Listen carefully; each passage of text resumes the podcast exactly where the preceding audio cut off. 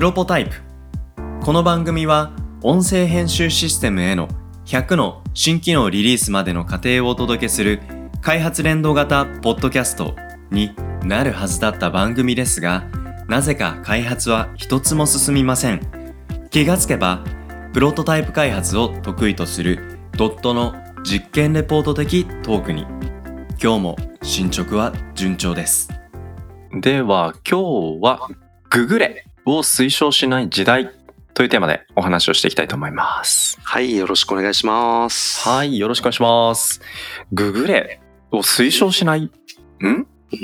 今、ググるの当たり前にみんなやるでしょうとか、ググレよ先とか、まあ、か、か、かせって言いたかったけど、なんか、一緒に言うときつそうだったんでやめたんですけど、ねえ、なんかこういうググレっていうのは、結構強烈な、その言葉として、うんうん。うん、まあ一般認知をもうすでに獲得した市民ワードだと思うんですが、これを推奨しない時代っていうのは、これはどうそうですね。いうことなんですか？はい。まあそういう時代なのかどうかっていうところは勝手に僕が判断してるんですけど、うん。あの、今、まあ学校で授業をやっていたり、あるいははあの、まあ新卒に近い20歳とか21歳ぐらいのい人、に、まあ簡単なコンピューターの、えースキルとか教えてみたいなのを少しやってたりするんですけど、僕らが新卒の時ぐらいかな、多分、はい。あの、うん GGRKS、ネットスラングでググレカスみたいな感じの、うんそういう表現って多分前世だったと思うんですよ。はい。はい。で、まあ当時ネットスラングですけど、今はね、普通にあの、ググってよとか、まずんグーグルで調べてから聞いてみたいな感じで、はい。うん。まあ普通に使うじゃないですか。うん。それが最近、いや、ちょっと怪しいなっていうふうに僕思っていて、ほう。あそれは？の、うん。まあ僕らがググるとき何か調べるときって、うん。完全にわからないものを調べるっていうよりは、うん確。認とか、はい。前提知識何かあってその上で調べるみたいな、そういう、まああの、言ってしまえばビジネス上の。基礎力みたいなもう身についた形でググってるわけじゃないですか。まあはい30代とか20代後半の方とか。うんはい。ただ、本当に新卒とか学生で、その基礎の部分を知らない場合って。今あの、ググって調べた時に、はい。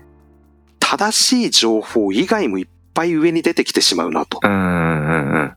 で、まあ、あの、技術的なところだけじゃなくて、はい。例えばあの、Mac のショートカットとかを調べるとかっていうような、うんたったそれだけのことでも、いろんなページが出てきてしまって、はいもうどれを見ればいいのか、どれを信じればいいのかっていうのが非常に判断しにくくなってるなっていうのをちょっと感じたんですよ。うんうんうん。それはなんかあの、まあ学生とか、本当の若手に何か教えるときに、うん画面共有して、じゃあまず何々を調べてみっていうふうにやって、検索してる様子を見てたんですけど、はい。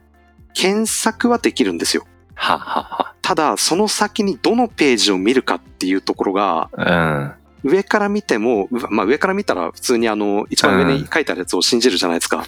まあね。はい。でも、微妙に、いや、これちょっと古いなとか、はははいや、これちょっと違うこと書いてあるぞとか、うん。そういうものがすごい増えてしまっていて、うん。そう、なんかあんまり、ググれ、ググれとか、まずはとりあえずググりなっていうようなのを、最近僕はあの言わないようにしてるんですよ。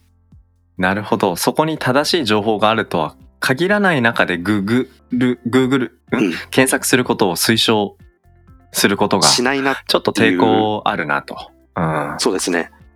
だからなるほど。まあ、それこそちょっと前までは、うんその、検索の仕方、検索ワードこんな感じで検索してね、みたいなところを最初に教えるようにしてたんですけど、はい。最近は、あの、うん。正しい情報はここら辺によく集まってるよっていう。まあ言ってしまえばサイトだったり、なるほど。うん。あとはググって出てきた情報をまず疑うことは大事だよっていう、そのこと自体を教えたりっていう方が、ちょっとウェイト増えてきたなっていうふうな感じながします。るほど。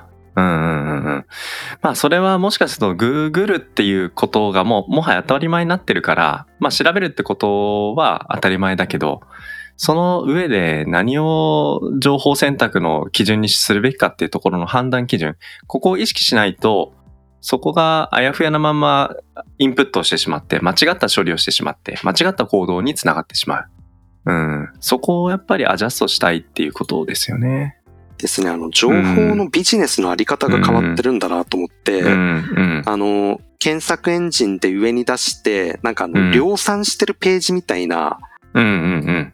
なんかあの、人間が書いてるかな、これみたいな、もうはい定型にはまったようなブログとかっていっぱい見ると思うんですけど、はい、ありますね。ああいうようなのって中身優れてるかっていうとそうでもないじゃないですか。うんうんうんうん。だからそのネットがあまりにも普及しすぎて、はい。今まではあの、まあ今までもみんな使ってますけど、うん。さらにネット使う人口が増えたことによってインターネット上のゴミが増えたなと。うんうんうん。で、ゴミ処理の技術っていうのが今多分あんまりなくて、うん。なんかいろんなゴミが、あの、浮かんできちゃう。はいはいで、。それがゴミであるっていうことを分かんない人はゴミを大事に抱えて持って帰っちゃうみたいな、そういうイメージですね。うんうんうんうん。いやー、そうですね。Google の検索結果のアルゴリズムもね、諸説いろいろありますけどね。うん。うん、その人々が、うん。うん、そのページのタイトルに魅了されて、その検索結果からそのページに飛び込んでいき、そのページにさもそれっぽいことが書かれてるとか。うん。うん。で、それが正しいかと、そのページを、その、居心地よく、うん。そのその場所で過ごすかっていうのはまた別の話じゃないですか。そうですただね、。アルゴリズムとしては、やっぱりそのページに人々が居心地良さそうに過ごしていると思われる、そういう結果が、うんうん。まあ、検索結果に反映されて順位になっていくわけじゃないですか。そこに情報の確からしさっていうのは、もちろん、このページ監査入ってますよとか、医師の方にチェックしてもらってますよとか、そういう話はあれど、うん。そもそもでもその監査してる人って誰なのとか、うんうんううん。ん監査してる風に顔と名前は出てるけど、本当に監査してるのこの人とか、うんうんううん。ん本当にわからないながらも、でもこのページは上位1位、2位、3位にあるとか、うん。そうするとアクセスしているところと正しい情報っていうのは全く一致しないんだってことをやっぱり忘れ去ってしまう中で僕ら情報の海と言ってたんですけど情報のゴミなのかもしれない、う うん。ん、そこにいるんだっていうことを忘れがちですよね。そうですね。この話って誰に伝えたいかっていうと、うん。その、えっ、と、まあ教えるうん。こととして、まあ正しい情報の集まる場所とか、情報を疑うことの大事さを伝えた方がいいっていうふうに言ったのと同じで、うん。あの、若手に対して伝えたいんじゃなくて、うん。僕らぐらいの世代とか僕らより上の世代、もまあ若い頃から情報には触れていて、うん。まずググんのが常識でしょっていう、うんその常識を持っちゃってる人に対して、この話は実はしたくて、うん。もう、昔も言われてましたけど、情報の信頼性どうやって獲得するかっていうのが前より大事ですし、もうググったら OK、正しい情報に誰でもたどり着けるっていう時代じゃないよっていうところを、はい。まあ今日のこのトピックのうんところでは、まあ新人教育とかしてたり、若手に対して、まあそういうような教えをしてる人っていう人は、はい。ちょっと時代が変わってきてるぞっていうのはそう意識した方がいいねんじゃないかなっていうふうな話ですね。うん。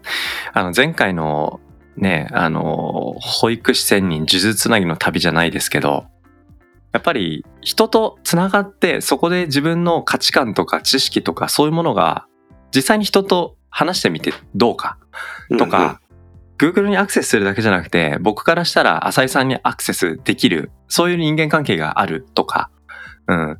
誰でも Google にアクセスできるからこそ、Google 以外でうんその人にしかアクセスのできない情報、ここにこそなんか価値が出てくる。で、その中に正しさっていうことをダブルチェックしたり、確証を取ったり、会話の中での違和感。うんうんそこと照らし合わせながら自分の知識が Google から仕入れたものがどれぐらい有用なのかそうじゃないのか。